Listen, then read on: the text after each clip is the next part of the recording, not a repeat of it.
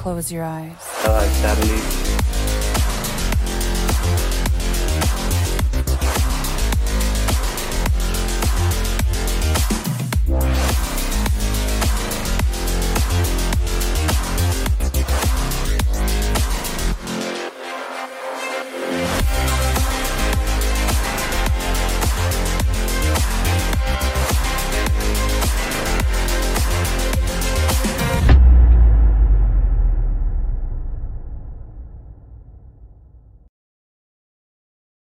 Welcome, Gabe Coronado. How are you doing? I'm I'm great. Thank you, Juan. How are you? I'm fine, thank you, thank you. So Gabe Coronado is uh, a, a YouTuber I have met uh, like I want to say one or two months ago on YouTube, and I DM'd him, and uh, he responded, and uh, we kind of like got talking a little bit about some stuff like uh, some things like he mentions a lot in his YouTube account, in his YouTube videos. You should go check him out at you at Gabe Coronado on YouTube. So, so Gabe, um, let me ask you what inspired you to to do your YouTube videos. Um, honestly, I have to be uh, real with you. At first, it was just me wanting to vent my frustration and stuff last year because I, I was just getting ready to graduate with my bachelor's degree, and I didn't know at that point, I didn't know if I would be, you know, continuing to pursue my master's. So I was just frustrated. I was exhausted, and that's what led me to post my first video. There are other videos on my channel there as class assignments, but but yeah, that frustration was what inspired me initially, but it sort of transformed to me just talking about um like my life with a disability and uh, various other academic and cultural stuff. Yeah, yeah. I mean, uh, how long how long uh, since you uploaded your first video on YouTube? Um, almost a year, almost a year. Ah, so like like almost a year. Okay. So I've been following you since like two to three months ago, and I have only seen the, you know, the successful part of your YouTube YouTube uh, career, you know, where where you post like uh, one video a day, talking like about five minutes about whatever comes to your mind or whatever is bugging you that day, and you put it out there, and it's quite uh, enlightening, you know, because uh, to be honest, I mean, uh, I haven't come across too many disabled YouTubers, so so be it, uh, you know, like uh, so, so to call it. Um, there's not too many. I mean, I don't think so. So, um, or at least I haven't ever come across this sort of like topic. So, uh, it's been enlightening to know a lot about your disability and your life as a disabled person. And um, well, uh, let me ask you: you live in the U- United States, okay? That's right. Yeah, yes. Yeah. So, uh, can you tell us what which state do you live in? Uh, I I live in a state called Maryland. Ah, Um, Maryland. Yeah. yeah, yeah, and um, it's it's considered mid-Atlantic, but like the special thing about Maryland is that it has the nation's capital within it. So like Washington, D.C. Well, That's really the only notable thing I would say about Maryland is that it contains the nation's capital of Washington, Yeah. D.C. So I live like maybe 40, 50 minutes from from Washington, D.C. because Washington, D.C. is between Maryland and Virginia. Yeah, yeah. So I I, I personally know that. So, uh, not a lot of people know that Washington D.C. is in Maryland, but but it is. Uh, not a lot of I mean people outside the U.S. So okay, so you live in Washington D.C. and uh, well, Um, I just want to ask you, um, so what is it like to be disabled, generally speaking, in the USA? Um, I have to be honest, there are issues. There are a lot of issues. Like, for example, obviously the biggest one, which I think a lot of people all around the world know, is that the US does not have any form of socialized healthcare at all. Um, now they do provide it to people like me, um, but they they severely restrict our income because of that. So like I I can't make a living if I want to keep my healthcare, which is uh the biggest thing, but other things like education, like you know, um just general living are actually pretty good. I mean, that's why I'm my family came from Guatemala. That's where I was born. Um, but I was raised here, and that's why we came really because in Guatemala, even though my family was pretty wealthy, we, I mean, I would have just been in a bed all day, and that would have been my life. My God. Yeah, where whereas here in the US, I was able to get educated, have friends, Hmm. you know, experience a lot of stuff, Yeah. um, So there's, be yeah, socialized and yeah, yeah, yeah, so you you win some, you lose some, as they say. yeah. So you mentioned that you cannot make a living right now, or otherwise you would lose your your welfare, or or how is it? Uh, you would lose. You cannot make, you know, more than eight uh, eighteen thousand uh, dollars. Is it is it Yeah, that? in my state, with the level of benefits that I have now, it's $18,000. If I get more benefits from the state, it goes down to like $10,000, Oh which God. is like yeah, it's that's year that absolutely nothing here. yeah, it's uh, eighteen thousand a year, you know? A year, yes, Yeah, yeah. because uh, outside the, outside the US, we don't uh, we don't say our our yearly income, we say our monthly income. So people might be, you know, uh, you know, mistaking Yeah. that. So, um, oh my God. No, but yeah, but like I can't earn any more more than that. And like I said, if I want more benefits from the state, which obviously like Yeah, the um you know, I I can't help the fact that I am the way I am, but yeah, they they don't allow me to earn a living basically, and yeah, honestly, that affects every aspect of my life. That affects my ability to go out and make friends and uh romantic partners and to just do stuff generally, right? Because you need money for a lot of stuff. yeah. So we should we should tell our non-US listeners that the eighteen thousand dollars a month, uh, sorry, a year, is like very little, very little money to make a, a living in the US. So, you know, the cost of living is quite high.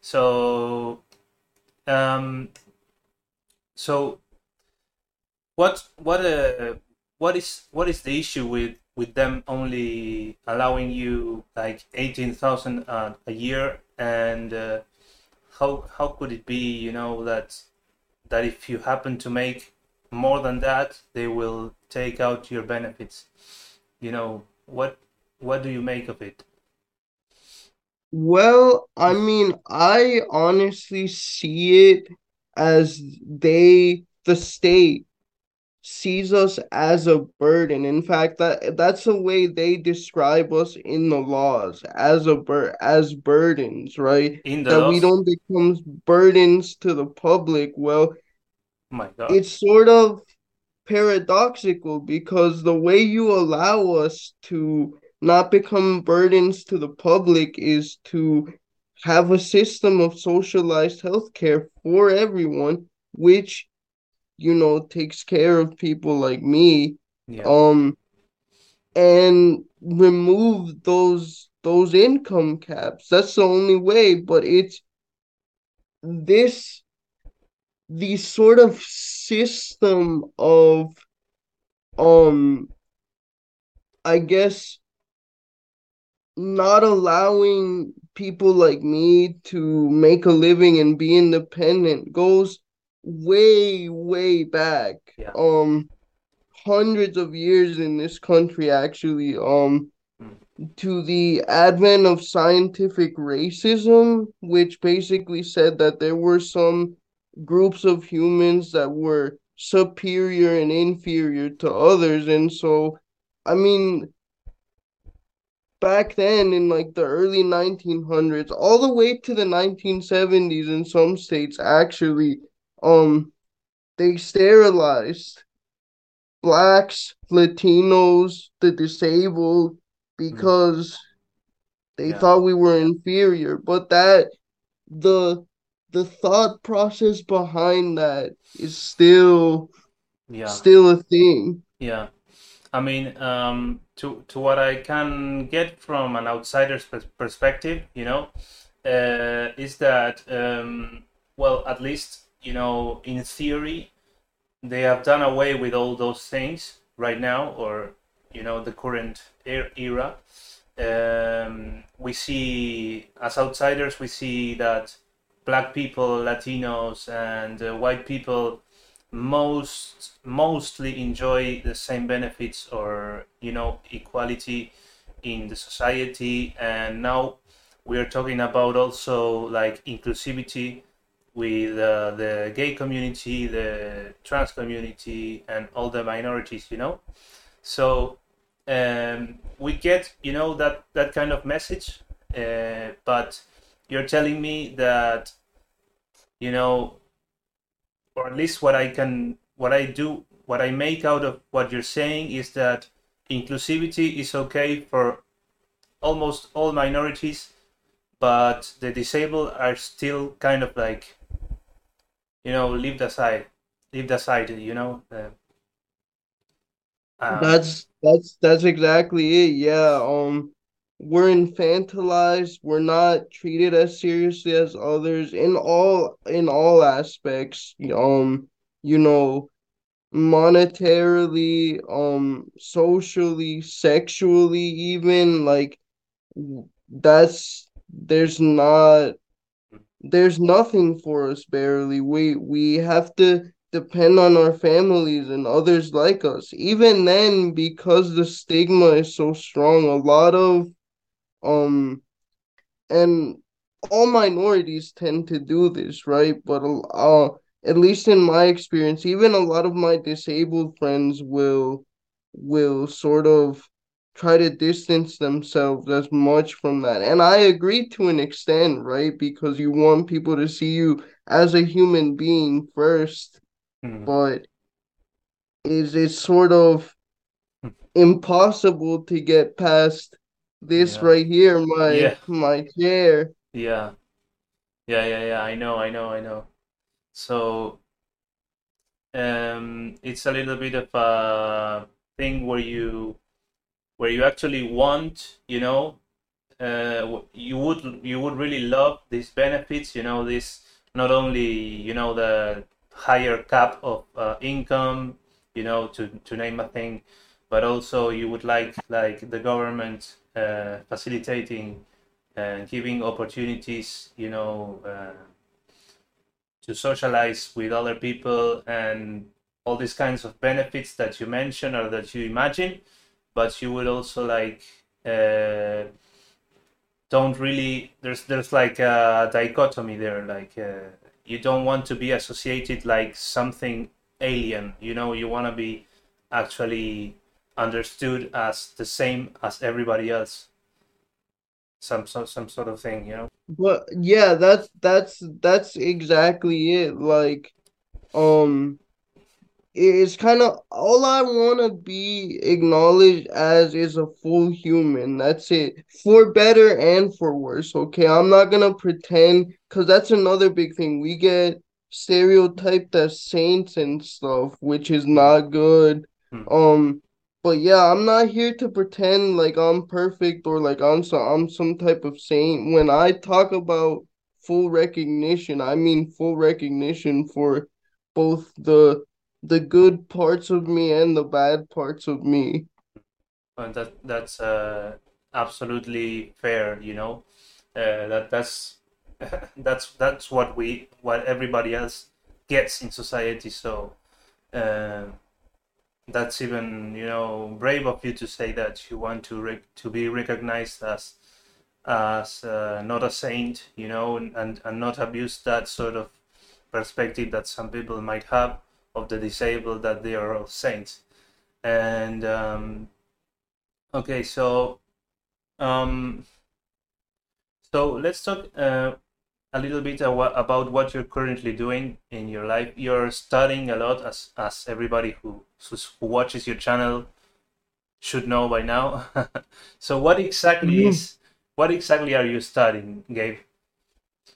Um, I'm studying right now for a master's in liberal arts from a a small liberal arts university or college. Um, in in Maryland, which is based around the Socratic method and wow. the classics. So the curriculum is all based around like Greco classic Greco-Roman works, French works. Um I'm not sure if we have some classic Spanish works, um, but yeah, Greco-Roman, French, German works. Um and yeah, I'm doing that because I want to be able to eventually work in some capacity, like maybe become a diplomat or at least do some form of volunteering. Yeah. Uh, or like.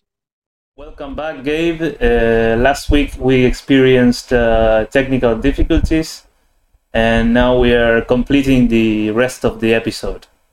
How are you doing today? Oh, I'm I'm doing fine, Juan. How are you? I am doing okay. I'm doing fine too. So, well, we, we were talking about um, your studies, uh, liberal arts uh, master's degree in this university, and um, so you were telling me just now off the record that maybe you're also aiming for a PhD. Yeah, yeah. I think um if I were to pursue that, it would most likely be in philosophy, and I would I would probably study the philosophy of religion. Um, I I actually um you know even though I'm not personally a believer, that's still been such a as it is with I I think um um most Latinos, although maybe a, a little less in the new generation. But yeah, I mean, I, I love theology, I love Christianity, and so I would probably uh, pursue a PhD in the philosophy of religion. But the thing is, I don't have a clear research goal or idea goal yet to be able to do that. Mm. So I'll probably try to take a break and work for a few years, then maybe try to become a diplomat, yeah. and then see where it goes from there. So how is how is the um, the the steps you have to take in order to become possibly uh, a diplomat? You know um.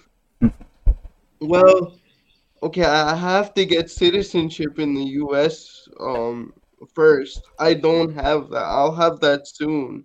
Yeah, yeah. Um, but after that, what you do is you take a, a what's called the foreign service exam, and um, if you pass and they contract you, you get to pick um your career path for the serve for the foreign service and you know one of them is political, where you at first you'll be an aide to like an ambassador or other high level diplomats, and you'll work your way up each year.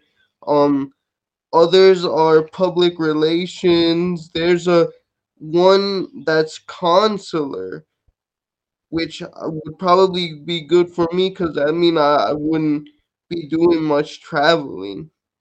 Um, but you pass this test, which is apparently a written test. They don't talk too much about it, obviously, but there's a written test, and then there's also an oral test where they give you like problems about international relations, and it's your job to solve solve them. And so, yeah, if um and your starting pay depends on your qualifications. Like that's another reason why I want a master's degree because they start you off higher in salary. Oh, of course. I mean, obviously, you would you would love a higher salary like everybody else in the world. you know. Um, but yeah, yeah. I mean, uh, you're you're you seem to me to be pretty pretty good, uh, well headed to receiving your master's degree. I mean, uh, how how long until you possibly get it? A year. A So year from I'm now. in I'm in the last month of my first year of the master's degree, so I have a year left. A year left. Okay. And then you would decide whether you want to pursue a job, uh, preferably, as you said, uh, as a diplomat or, you know, in, in that path. And, uh, or, you know, there's the other possibility that it doesn't seem to me that you would want that uh, as soon as possible, which is uh, getting a PhD. That's correct? Um yeah, yeah, that's um that's a definite maybe. Um and you know, I may not even work for the first year because the thing is I've been in school for at this point 19 years by by next year 20 years right because if you're special needs in the US they start you off at school at like 3 or 4 Hmm. um so yeah that first year I'm probably just going to take a complete break and just write Hmm. um because I do like to write about things like I um my the college that I go to has a graduate journal, um, and I actually got a story published in it. It's very small, like no one is gonna read it, but it's just nice to have Yeah. something which you wrote be published in a semi-professional manner by other graduate students. Well, what what what, can, what we should do and we will do, uh, if you have a link for that, we'll leave it in the description of the of the video, so people can check it out. I will try to get a link. Yeah, um, they said they were gonna scan it, but they What? I I have to email them because they never did. They said this back in December. So it it it, it, yeah, it isn't published yet. It isn't published. Yet? not not not digitally. Ah, okay, okay, okay. So well, uh, Yeah. may, uh, anyway, we should just uh, you know you should publish it privately, and we will give people full access to the unedited, unhinged version of of, of your of your writing. Okay, the more juicy one. Okay, so Yeah, for yeah, yeah. sure. well, well. Um, I didn't know that you love you that that you liked uh, writing. Uh, I I definitely see you doing that because you're uh, kind of like a person with um I don't know how to say it in English. Is a a cultured person, like a knowledgeable person. Okay, so that's that's the, that's yeah. that's the way I perceive you, and also someone who can you know very eloquently uh, talk about stuff online, and I'm sure uh, in the written form of that, it's even better. So people should just go in the description of the video and click that link. Okay. okay. Thank so you. no, no, no problem. Um, well, um, we said that in this episode we would talk about uh, the general the general sensations of you being disabled in specifically specifically in the USA. We have already talked about uh, the earning caps. Is there any any about that that you would like to further elaborate on? Um, yeah, honestly, it's um,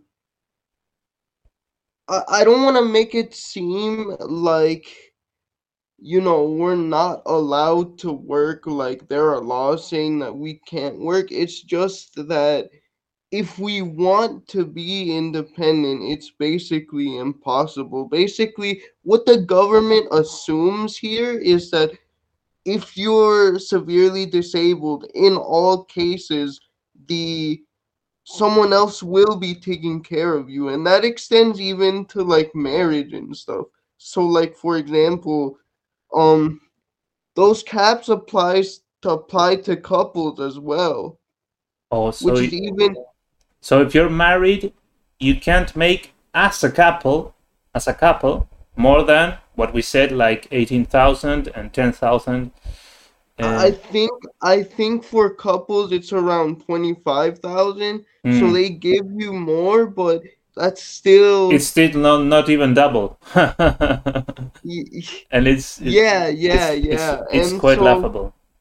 it it affects that too. I mean, as you know, um in relationships, disabled people already face a stigma, but I'm just saying like that even if you were to find someone that, you know, didn't care, which they're out there, I mean, I've been involved with people like that. They're out there for sure. Um, but yeah, even if you did that, um, you still wouldn't even really be able to to live together. And in fact, a lot of disabled people just get divorced, um, so that they don't lose the benefits, or one of them doesn't lose the benefits if one of them is disabled and the other is not. That's so crazy, man. Yeah. What the hell? I mean, they talk about defending the institution of marriage, but they don't give a fuck if they only give you a market cap, uh, sorry, a earning cap of 25k a year as a couple. You know, it's it's it's you know when when you dig into the details of uh, of these things, uh, which I suppose are written in the law, uh, it's quite uh, you know incoherent. That's what I'm trying to say. Um, Yeah, you're you're exactly right. It's like, you know, you could make a lot of money off of us if you just slightly raised or even took away the cap and hmm. taxed the heck out of us and let us work. But I mean, they don't see us like that. They see us, like I said, as burdens, yeah, yeah, as not being capable um of doing that. But the thing is, the ironic thing about the US is that there are so many programs for us at the same time, but they essentially become ineffective because of these other other laws, other considerations because who is going to choose between their healthcare if you have a serious medical condition and you know working? They're obviously going to choose their healthcare especially when when you know prices are insane in the yeah, US yeah, yeah. I mean, um, especially for such a low uh, earning cap, you know. Um, I'm, I'm, uh, I think we agree. We both agree that uh, this earning cap should either be much, much like much higher, or it shouldn't exist at all, you know. And um, let let me ask you one more thing about this, and we should go on on another topic. okay Um, if you if you were to become a diplomat in the future, and uh, the I imagine you know what what is uh, an average uh, per year salary for a diplomat or an assistant to a diplomat? It would be much higher, you know, or or that that's um what I assume. yeah it, it the the government of the US is actually really nice. They treat their diplomats Hmm. very nicely. So it actually depends on your previous work experience. Like they do a an income matching scheme. So Hmm. like let's say you you were making sixty five, sixty eight thousand dollars at your last job. If you were making that and you can provide proof that you were to the foreign service, they will it doesn't matter if you're a new diplomat or whatever, right? They will match that. And then your um your grades, like depending on your qualification and experience, will only go higher um after that. Yeah. Plus, you know, they have danger pay, they have hardship pay, so that's another 15 to 35% on top depending on the country. So it could be, I think, as low as around fifty to sixty thousand dollars, and as high as sixty-eight, seventy thousand dollars a year. So And that's just Yeah. just your personal salary that they give you. That doesn't include allowances for recreation, health care, and all of this other stuff uh, that in the you that, country that you're in. that but but you get those from being disabled or you get those from being employed as a diplomat. From being employed. Ah, okay, okay. So it has nothing to do with being disabled. So th- my question to you is, um, if you were to become an assistant to a diplomat and further beyond, uh, what what what is it going to happen with uh, this earning cap and uh, the benefits you receive right now, as of now? You Well, they would have to go away. Now the thing Yeah. is that um um the government wherever you are, right? Because the U.S. has bases, they have um they even import U.S. products duty free into other countries for service members and diplomats, and they put them in big stores Hmm. on the the embassies or on the bases where you can go and you can pay tax free for American products. So um uh, um they would they provide all of that stuff for me basically. And at that point earning you know 70 80 90 a hundred thousand dollars a year it wouldn't even be a concern Yeah.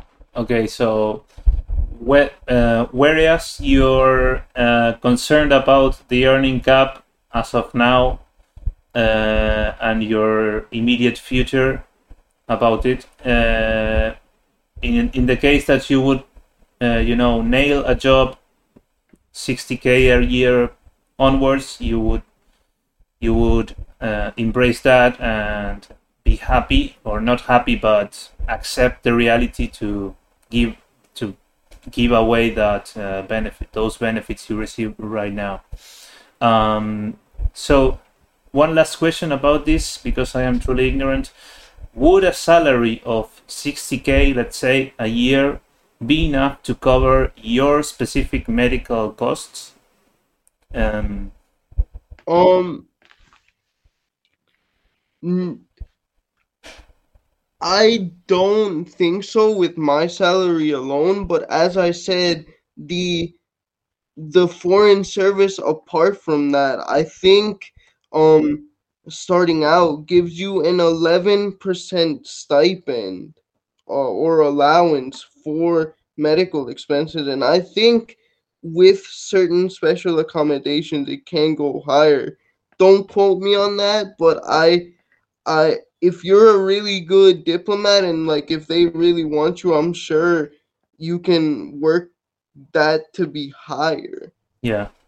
Okay, so so maybe the the the, the answer would be like maybe. Okay, that's Maybe, yeah. yeah yeah okay. So well, um, I'm sure we should uh, we we will uh, keep on touch after this episode, of course, and talk about these issues in more detail. But uh, let's jump on to another topic. Um, so, um, well, let's. Do you want to jump straight into the black pill topic or, in, or not? um, sure. You know, you know that I've never really outright um talked about it on my channel. Like yeah. I I have to use euphemisms because the if not the videos would just get Yeah. basically crushed by the YouTube algorithm. But yeah, let's let's talk about it because that's another big theme of my channel. Yeah, yeah, yeah.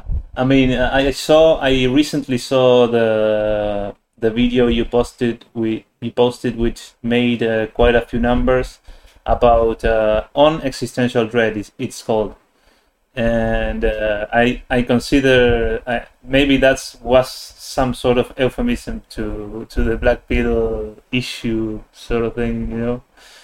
Um, existential dread. I mean, or at least to me, it's quite related to to nihilism and things we often associate with uh, the black pill uh, philosophy, so to so to so to call it.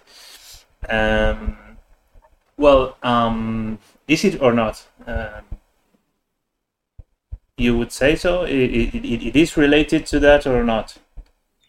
I I would say, but uh, let me just say I don't think you need to be black pill to experience existential dread. Yeah. I I feel like, you know, that's a more of a human thing than a specifically like black pilled or Yeah, yeah. incel um thing, but yeah, I do think it's it's definitely related because you have more of that if you're black pilled, if you know, if you Hmm. think that the entirety of your world is determined by your genetics and your social outcomes are also determined by that. Obviously, you're gonna experience that more because you're alone with your thoughts, and you know that sort of thing is the thing that triggers existential dread for most people. Yeah, yeah, yeah, yeah. So it's it's not di- directly related, but it it has a few anchors in in that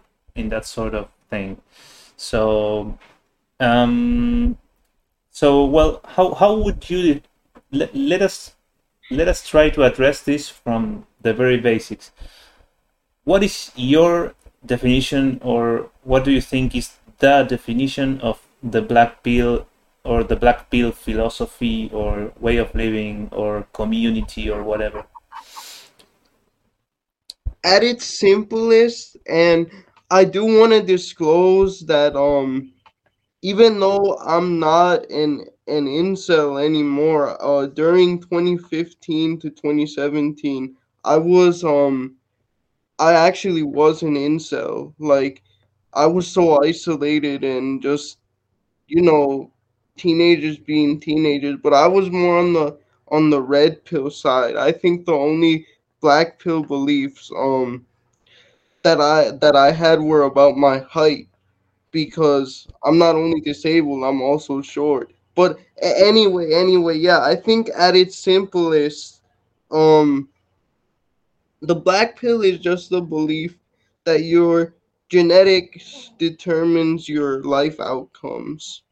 Like, obviously, it's on a spectrum just like everything else, but you know, there are some people that say, oh, some of it is you know society or the way you act or your behavior while some of it some people say no everything is genetics. You can't help it. You should just give up. But yeah generally that's what i think it is that your um genetics are are the main thing that determine your life outcomes. So you so you radically disagree with with that preposition. That's right. Um uh, not not radically like like I just mentioned uh quickly the whole height thing, especially when it comes to forming relationships and um and friendships, um, is like that. That's an undeniable fact that um you will have a tougher time. For example, dating and making friends. People will will infantilize you. They won't take you seriously if you're shorter as a man. Like I think there's data on this. I can't name specific studies. I know it's out there. Um but also my own experience. Like I said, I'm short and uh disabled and yeah, I can confirm like um now, what's interesting is that I'm tall for Guatemalan standards. Hmm. Average Guatemalan is like five three, five four. I'm like five five to five seven. Um, it's interesting because I one of my legs is shorter than the other, so mine is actually a range. Like one of my legs is like two or three inches shorter. Uh, So i- i- if you're standing on, if you were standing on your taller leg, you would be five five, yeah, like five five to five six probably. five six. That, that's good. Yeah, yeah. I mean, um, I I'm sure there's studies about this. Uh, I haven't seen exactly the de- the details, but uh, it's a usually known. Um, I, I want to say meme at this point that on Tinder and a lot of dating apps, uh, a lot of women would put um, just you know don't talk to me if you're not six feet or above.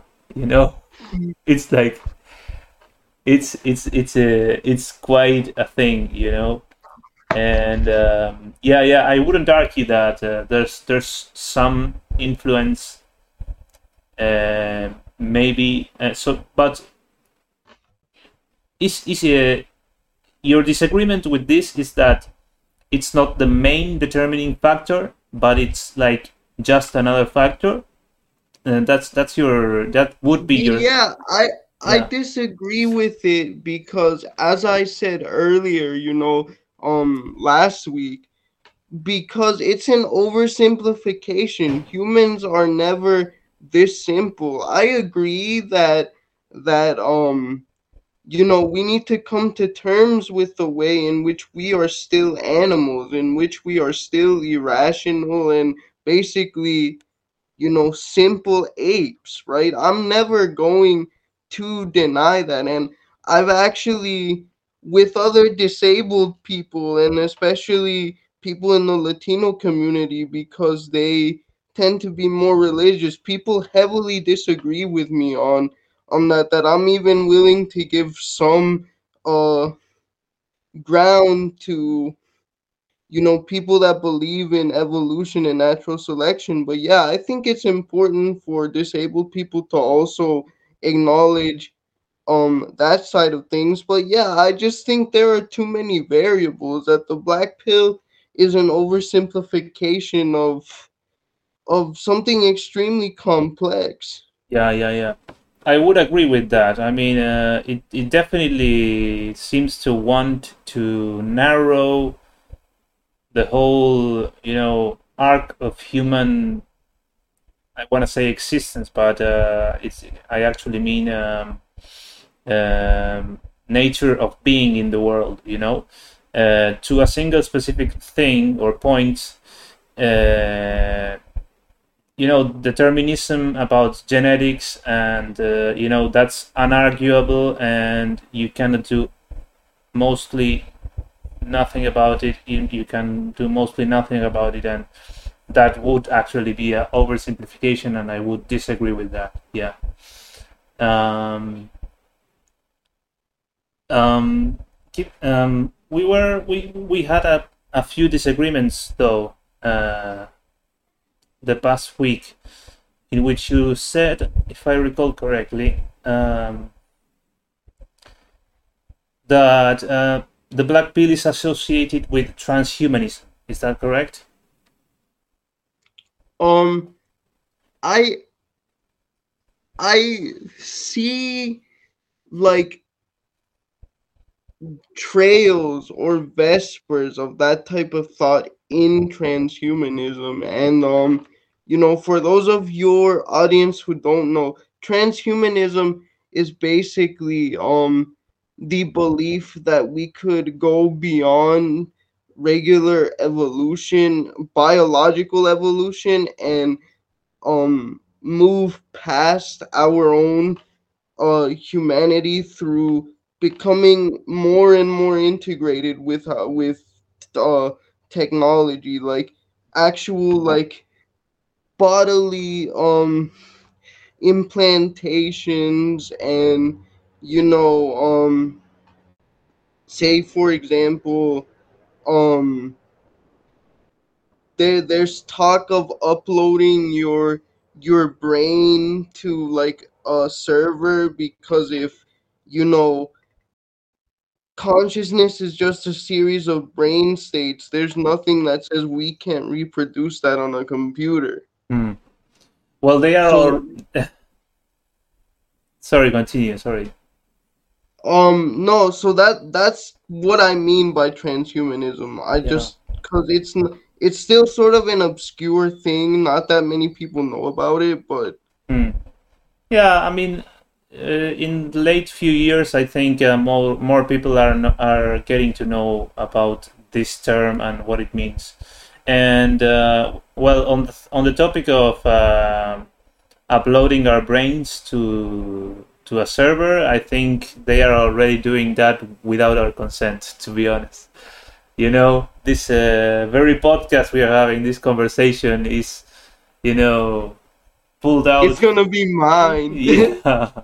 I mean it's it's it's uh, it's it's absolutely being you know uploaded to you know the ai you know the general ai from well at least google and uh, the most important ai systems that in the future will probably be able to recreate um, personalities like us whether it be in form of a robot or whatever you know i think that's kind of a a possibility uh, to say the least so Yeah, the Reploids from Blade from Blade Runner are not too far away. Yeah. I, I sincerely believe that. yeah yeah yeah i mean it's it's it's kind of getting out of control but uh, there's not much we can do about it i mean that's the general consensus like there's nobody stopping this so um, okay not not to go too further into that uh, rabbit hole so um, transhumanism is also uh, if i am correct um, gene editing you know uh, gen, uh, gene editing uh, yes, that's right yes, exactly. Yeah. Yeah.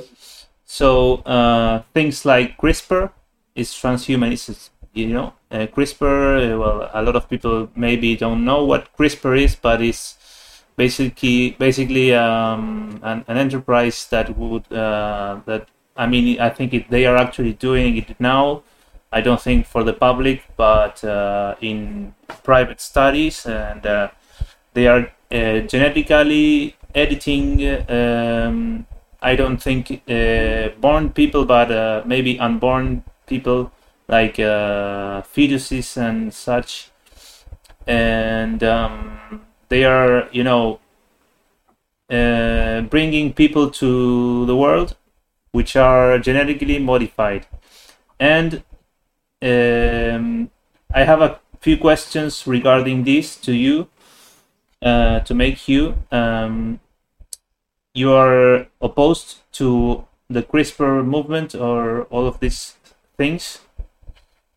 Um, I'm opposed epistemologically and ontologically to it. So, in terms of what it says about what we say about our own knowledge and about what it says about our being. And so, um, ontologically, I oppose it because it, it starts with the assumption that disabled people need to be fixed. That that there's a um and because people don't understand genetics um they sort of conflate environmental conditions with genetic conditions which is absolutely not the case. Like for example i have cerebral palsy. Cerebral palsy is not a it's a genetic condition in like the point one percent of all cases of cerebral palsy, but generally speaking, it's a it's a, neurological injury. Like I have brain damage because at some point before, during, or after my birth, I lacked oxygen, and so the parts of my brain controlling how I walk, how I control my muscles, died. But I wasn't. That wasn't in my genes and um Mm. yeah i just oppose this notion that we need to be fixed and that we're not okay the the the way we are Yeah.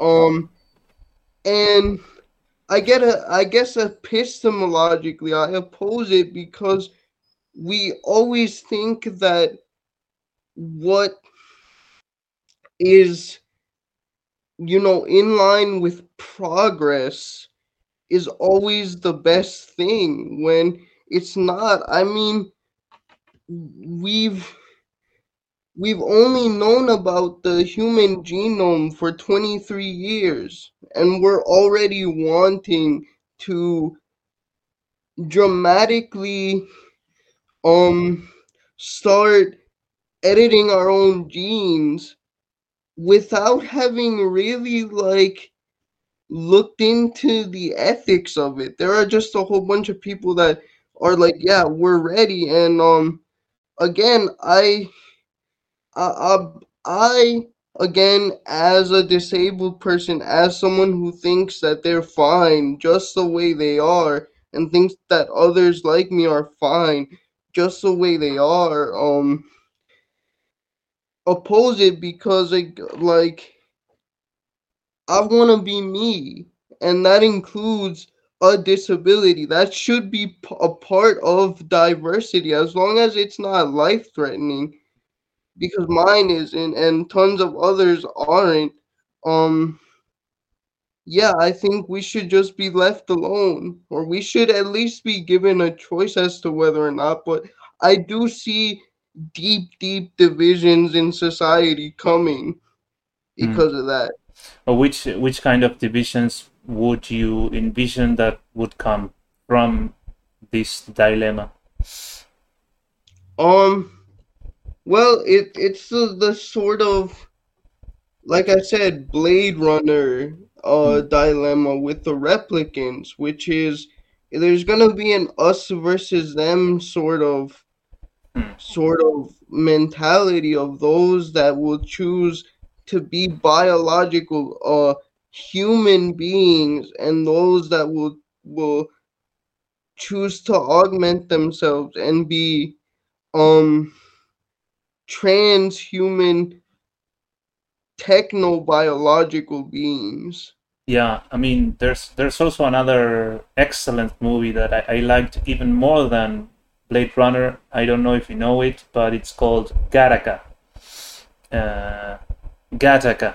I haven't I haven't seen it, but you all of my friends are Yeah, yeah, have told me like you need to watch this movie, Yeah. Gabe. You would yeah. It's eh, it's incredible, and they have uh, released it. I think in the late uh, 1990s. Um, and uh, well, you you know, I don't want to raise your expectations, but yeah, it's an it's, it's a very good movie. So, okay, so um, you are posing that it would create an us versus them. I mean, that's well, spoiler alert, very much the argument for um, this particular movie, Gattaca, and uh, to some degree Blade Runner 2 as well, and plenty of others we are not mentioning, of, of course, but um, and um, well, I, I I I kind of need to ask you the difficult question here just for the sake of uh, of asking you the hard questions. Um, say you know, imagine uh, a world a few decades from now where uh, the, te- the technology is developed so as you can become uh, not a disabled person either via uh, gene editing, editing or whatever technology you know you know about uh, Neuralink, per, for instance. Yes. Yeah. So so if you were given the the opportunity, maybe for free or maybe for in exchange for money, whatever, you know, uh, to you know, perhaps uh, they say, well, here's a chip, we can you, we can put it you know in the back of your brain and you will gain your ability to walk again. Um, since you've said you're pretty much opposed completely to this sort of thing would you personally as of now if if if they told if they ask you this question would would you say yes or no I mean, that's a difficult question. um, yeah, honestly, um, I I would think I would say no again because I, at this point, I've spent my whole life as a disabled person. Like this is the only thing that I know, and now you could say, well, don't you want to step out? But again, I ask, why is disabled? Why is being disabled? not also part of diversity? Yeah, yeah. Why why should it be incumbent on me Hmm. to to change that about myself if I really feel like it makes me who I part of who I am? Yeah, yeah, yeah. I mean, And, um and I don't know if you know um or if you've read stuff by the philosopher Friedrich Nietzsche. a little but, bit. um, yes, a, a few books. one of one of his main ideas and a lot of people don't know this because his sister like um made it sound like he was a nazi but he was Yeah. actually against social darwinism and one of his arguments was that what it could detrimentally or, or be considered detrimental to the main biological goal of reproducing to an individual could be the best thing of all because it allows them to become stronger. Yeah. And I do feel like um you know if we got rid of disability a lot more people would actually ironically be a lot sadder and a lot less stronger than they would be. I know I would be. And another thing is like why would I and we we all have to lie to ourselves a little bit. I know I've been talking to you about not lying to yourself, right? But um why would I willingly choose to to see a world or engage with people who before when I was disabled didn't give me a, a second glance or didn't treat me equally. And now all of a sudden because I'm in some way like them again they can suddenly decide to treat me well. Oh well, yeah, that that's what I'm saying. We have to solve the problem of equality first before we go for all of these treatments. yeah. No, I mean, on a serious note, that's a hundred percent correct. But on another non-serious note, you got you can come up your wheelchair and go kick your asses, and go kick the masses. Ass. you know, you can become sort of like a, a Terminator thing and uh, seek revenge in a Tarantino movie style. True, and it's I'm just it's, joking around, man. Yeah. but it's actually kind of ironic, right? Because at the same time, my um my entire existence depends on on technology, right? The way I type, I I'm not illiterate, obviously, but I physically cannot write with a pen or pencil, so I have to use voice dictation. Yeah, yeah. And before that, I would type with a with my right hand, a single right hand, like you see now. Yeah, yeah. I would I would type like that before there was voice dictation. Hmm. Yeah. Um and so so yeah, I'm not did not I'm not opposed to a, that sort of assistive technology. What I'm not so sure about is such a radical Hmm. change with stuff inside and integrated into the body.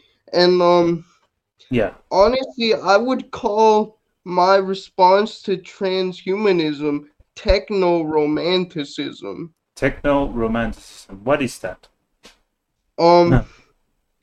I would just describe it as the idea that we need to find better ways of of dealing ethically with the technology which we have because it's not going away. Not that we need to be utterly, utterly opposed to it, but that we need to also remember the value of nature, the value Yeah. of our own, you know, biology as humans. Our essence. Um, our essence.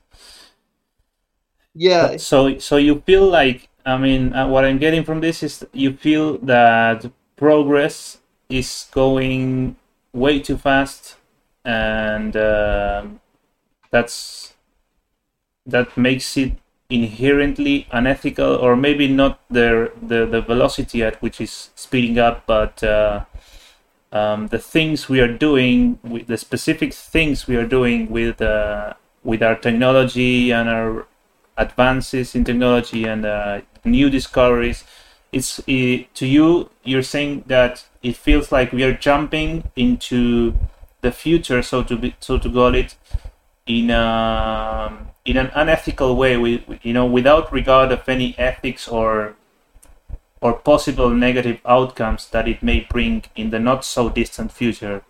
You're saying this for instance? Yeah, and for evidence, all you have to do is see the rise of social media and alongside it, the rise in, and this is something that I think plays a huge part in the black pill for both men and women.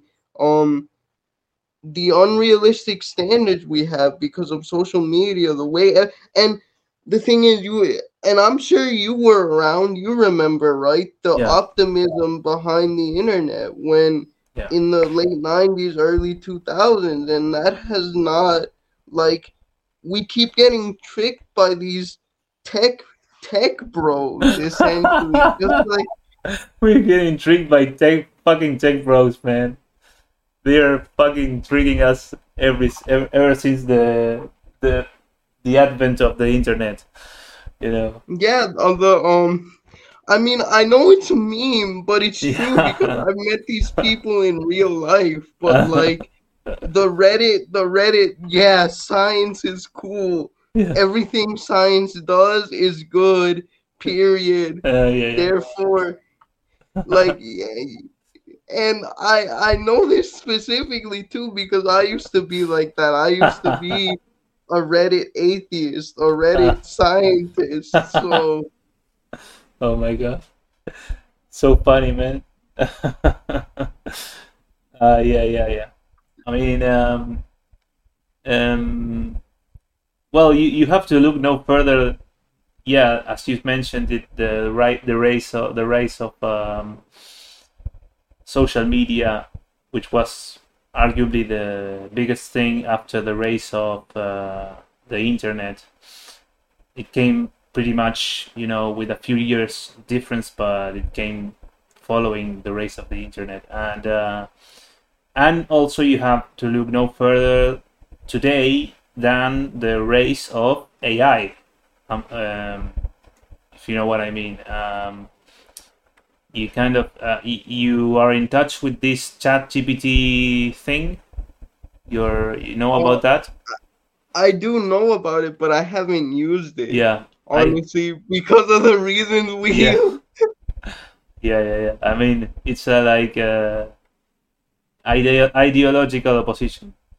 Yeah, yeah. I mean, uh, I haven't used it much. I used it a few times uh, when it was Ch- ChatGPT three. Now it's four, but uh, you know, I have seen a lot of videos about it, and uh, I am currently listening to a podcast about the dangers of AI by Lex Fridman. You know that guy? Um, yes, I've I've heard about him. I have a friend who talks about him Yeah. all the time. But yeah, I know he's he's involved in those spaces. He's Yeah. like a like a uh I, he doesn't seem like a tech bro. He seems like sort of like just a regular tech enthusiast, which Yeah. I would consider myself to be actually. Mm, yeah, yeah. He's he's, he's more like a te- tech enthusiast like than a than an actual uh, tech bro, so to be, so to call it. Uh, he's not uh, pushing, you know, any personal enterprise. He's just like interviewing people. He's been a researcher for MIT, I think, but uh, like an an external researcher to MIT. Uh, but yeah, he's mostly like a tech enthusiast and a podcaster, like you know, interviewer sort of thing. And uh, he knows, you know, he knows a lot of uh, about AI. He was, you know, giving lectures about machine learning and all of all of these things a few years ago when it was kind of like taking off. But uh, yeah, yeah, I mean, um, I got distracted by Lex Fridman. Um, so no, no, it's um, I am listening to a podcast about uh, the dangers of AI, and uh, yeah, you you basically have to look no further than the current state of affairs regarding AI, where there's a lot of disagreement, but whether there's people against it or whether there's people for it, there will always be people for it, and there will always be people uh, without regards uh, of any eth- ethics or morals that we'd want to push uh, basically AI, uh, however you know far as it can go, uh, until basically it reaches the singularity. You're familiarized with the singularity. Yeah, yes. Yeah. So the singularity, to the people who don't know who are listening to this, is when AI will become smarter than humans, the average human, or even a little bit slight, uh, only slightly uh, above uh, the the intelligence of a human. That would be considered the singularity, and uh, the point is that when AI uh, reaches that point, it will have no cap because, as you know, humans we are limited to what our capacities can be intellectually. You know, a lot, and AI with it's basically an unlimited uh, self-teaching, you know, self-teaching source of knowledge, and it wouldn't have the human limitations to gather knowledge that we have. So you have to look no further than that to realize that it's probably the case that we are going way too far, way too soon, way too fast uh, towards all of these sorts of progresses. Um, so, is there anything you, you want to comment on this? Well, um, yeah, and a lot of your viewers are probably gonna think I'm crazy, but hear me out. Um, given that, like you said, this way too quick progress is is the case, probably, right? I do. I don't know if you if probably your viewers have seen Terminator and Terminator 2 with Yeah. how that what you're describing is basically Skynet, right? Yeah. And so um I do think that something like that if if you know the sort of tech companies don't uh, come together and impose limitations on all future AIs. Hmm. Um, I do think a Skynet type situation and a pursuant war Hmm. Absolutely. of yeah, yeah, will will be a thing. yeah, yeah. I mean, uh, I don't think that's at all alarmist.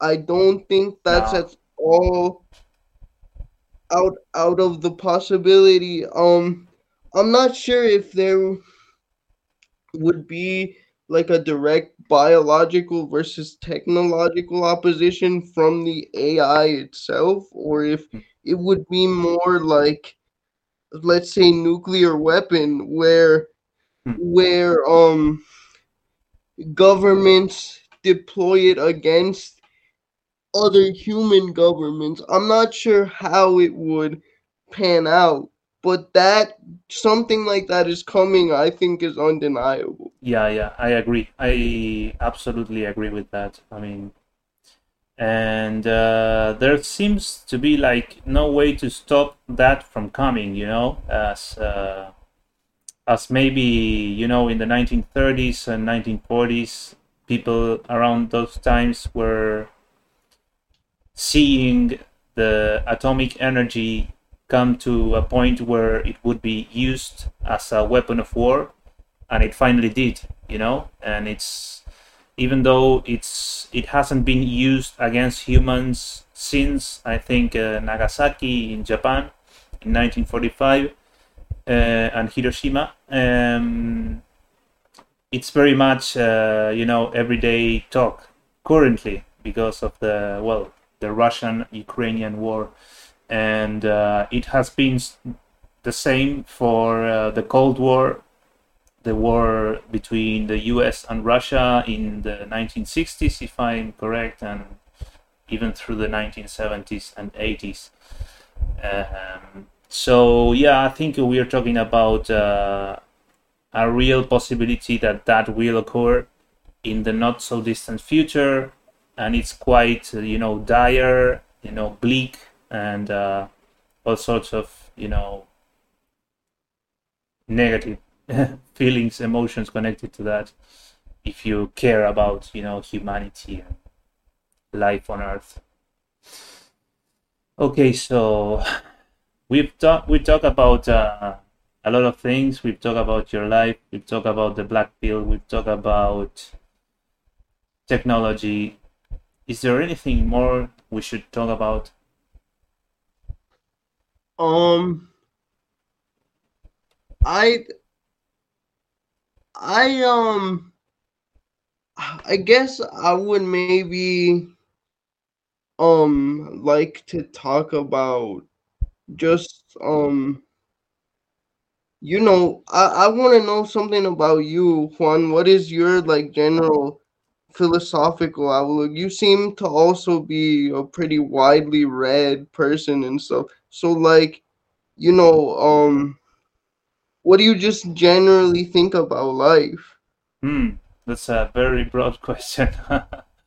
I mean, um, I just um, try to live my life day to day in the best possible way. I try to improve, you know, what's in my possibilities, when in my near possibilities. You know, I want, I, I try to have a healthy lifestyle.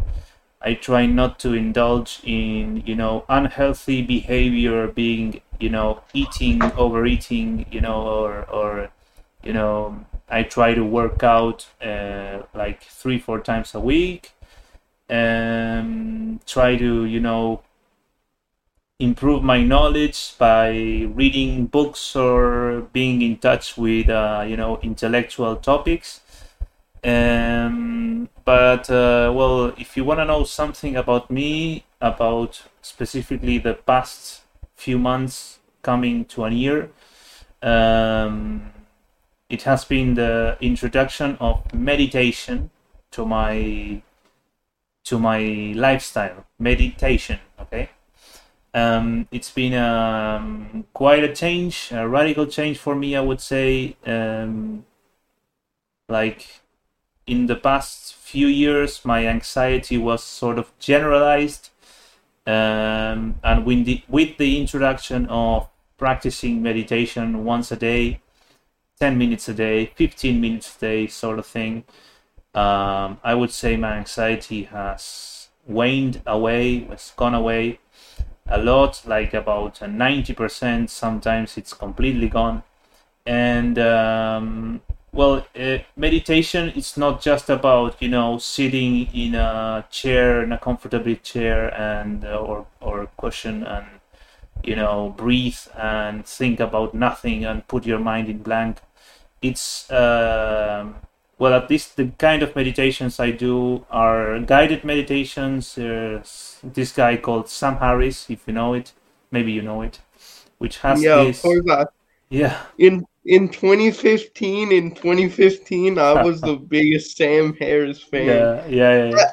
Actually, meditation is the one thing I disagreed with him on Mm. because I I like you, Yeah. um, you know, not to interrupt you, but like you, I suffered from anxiety as well, and I still do a little bit. But for me, I conquered it through exposure Mm. rather than meditation. Yeah, I mean, uh, sure. I mean, uh, well, I don't think that Sam Harris says that uh, exposure is uh, opposed to meditation. I mean, it it, it, it, it- doesn't come to me that he says that uh, we should like retreat to ourselves uh, in order to become enlightened and uh, not give a, a damn about the outer world and not expose ourselves to the outer world. I mean, it, it could be a possibility. I don't know about that, but yeah, yeah. I mean, I, I see your point. I see your point. Um, well, just to give you an example, when I started to meditate using his own app, which is called the Waking Up app, uh, available, I think, on on all platforms. Um, one example that I could give you, I could give you that uh, uh, that it has helped me a lot was I started using it around July the last year, July 22, and um, I was pretty generally anxious back then.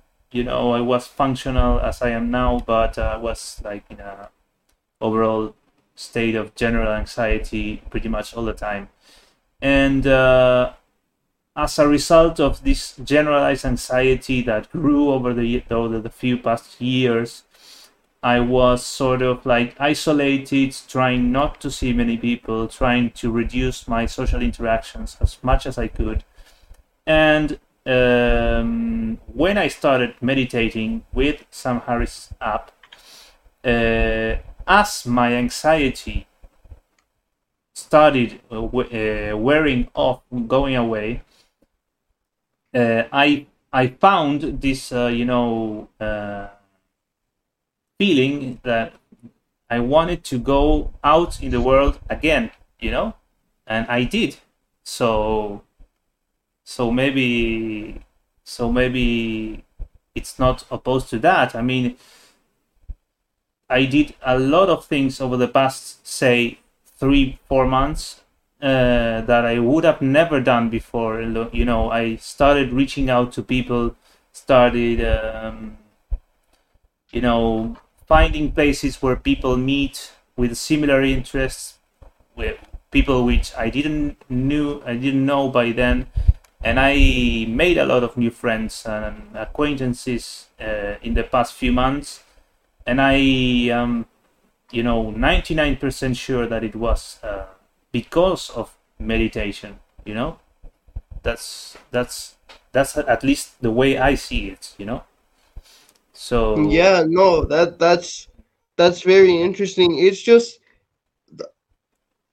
it's very interesting to see because I basically went through the same thing, except for me, I had an operation, and that basically meant that I um missed the first semester of high school completely. So I was there for like the first week of high school. Then I had the operation, then I was at home bedridden, and so I didn't get a chance because those first few days, especially if you go to a new school, I had just moved from another state, um, are crucial, and I didn't get that. So basically, from 2013 to 2021, summer of 2013 to summer of 2021, right as things started to open back up here in the US, I was like, okay, I'm like I'm I'm committed to like you uh, wanting to make friends. I'm tired of being this recluse and keep in mind I wasn't just anxious, like I was suicidal um from like 2015 2014 late 2014 to mid 2017 Yeah. um but things really started to change for me around late 2018 because I went back to Guatemala for the first time and I saw like wow holy crap I'm lucky I'm lucky as hell. I was staying with my brother and like I got to basically go all over Guatemala and I was like and at this point I was 150 pounds and anxious and I couldn't talk to anyone basically. I couldn't even talk to someone on the phone. I got so anxious. Um and that really just changed my outlook and you know then I started a little bit before the pandemic but then the pandemic hit and so in 2021 I have a trail behind my house with benches and I just started to go out there and read and say hi to everyone that passed by and I started making friends that way.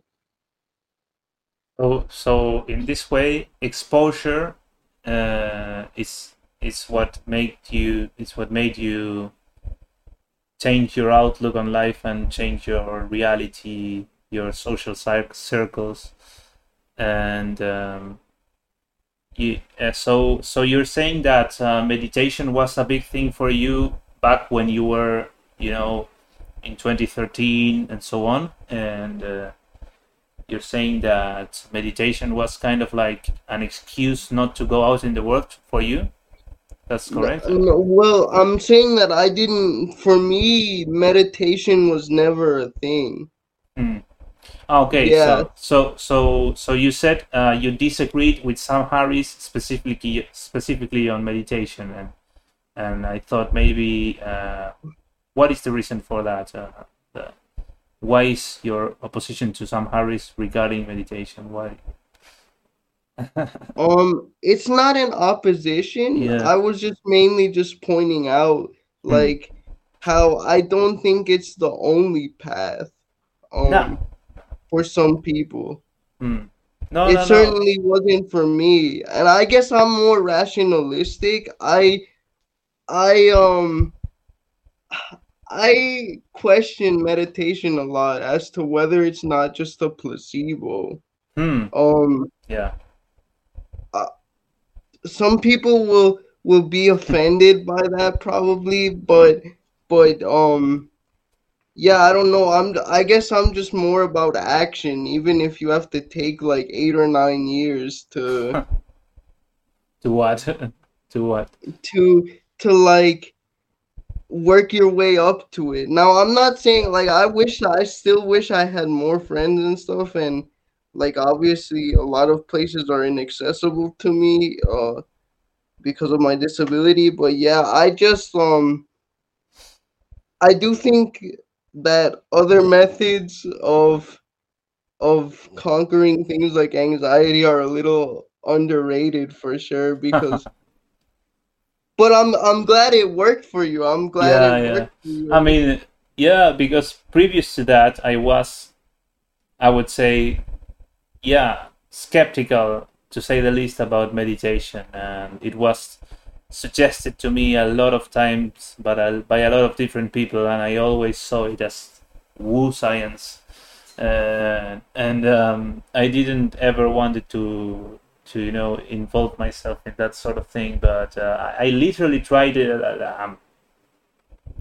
what anything that I could to to reduce my amount of anxiety and um, general state of uh, uncomfortability, uh, uneasiness, and uh, in, some things worked, like uh, trying to, you know, uh, design my life in such a way that it would cause me uh, a better overall health status, especially about mental health but um, you know even you know reading novels and uh, stuff like that uh, you know kind of helped but also it wasn't as effective i would say.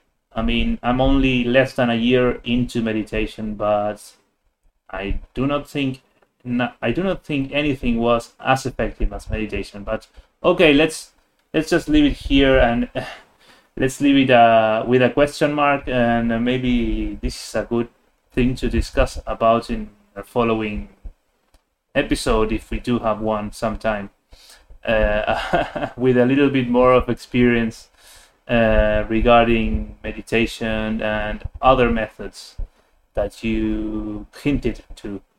So, well, Gabe, uh, it's been, I think, uh, about an hour and a half since we've been talking uh, live in this podcast. So I think it's a good time for us to to end the conversation. And uh, well, I wanna point people to your YouTube channel, which is uh, your main social media platform which uh, you're using and where people can find you, which is at Gabe Coronado in YouTube. Uh, we will leave a link below uh, so people can find you easily. And uh, well, is there anything you would like to close this podcast with? A, a last word, few words, or no? Maybe no. Um. Yeah. Yeah. I. I would just say to um, you know, your viewers and my viewers, um, as I always say, like things are so much more complicated than in life than a lot of people would have you believe. Always look for the gray areas, always look for the nuance. Um try not to get sucked into these ideologies too much because you shouldn't need an ideology for life basically like it shouldn't become your entire world right um, and I'm and I, I you can't make any guarantees that life will come out the way you want it to. Obviously, like my family, you know, we never imagined that we would have to go to another country and that, you know, that I would have to live in a chair my entire life probably but just do the best you can and you know be more open to people like me in your daily lives.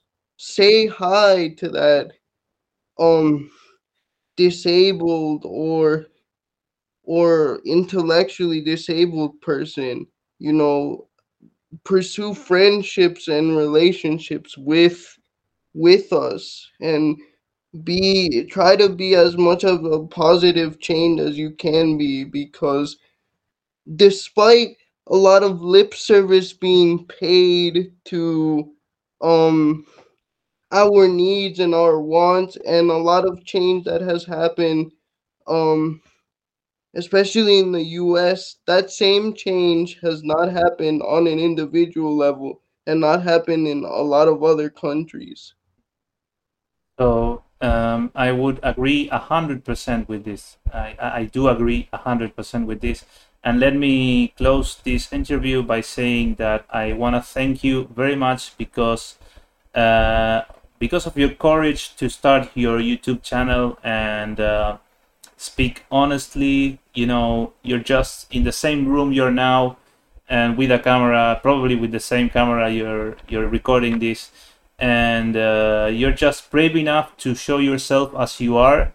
Uh, no production whatsoever, and just talking for whatever time, you know, 5 to 10 to 15 minutes about whatever topics uh, you find interesting, uh, specifically in regards to being disabled and uh, a lot of things that people not necessarily relate to as the nat- as per the nature of not being disabled themselves, you know. But um, I want to thank you because since I found your channel, uh, I precisely, you know, try to do this, uh, try to engage, uh, even though we are over the internet. I I do think I will try to, in real life, in person, uh, talk to more disabled people and uh, and thank you because you have been uh, one of the reasons you are sparking this uh, feeling in me you know sparking this motivation in me to do so in real in the real world so thank you anytime anytime it was great talking with you Close your eyes. Uh, Charlie.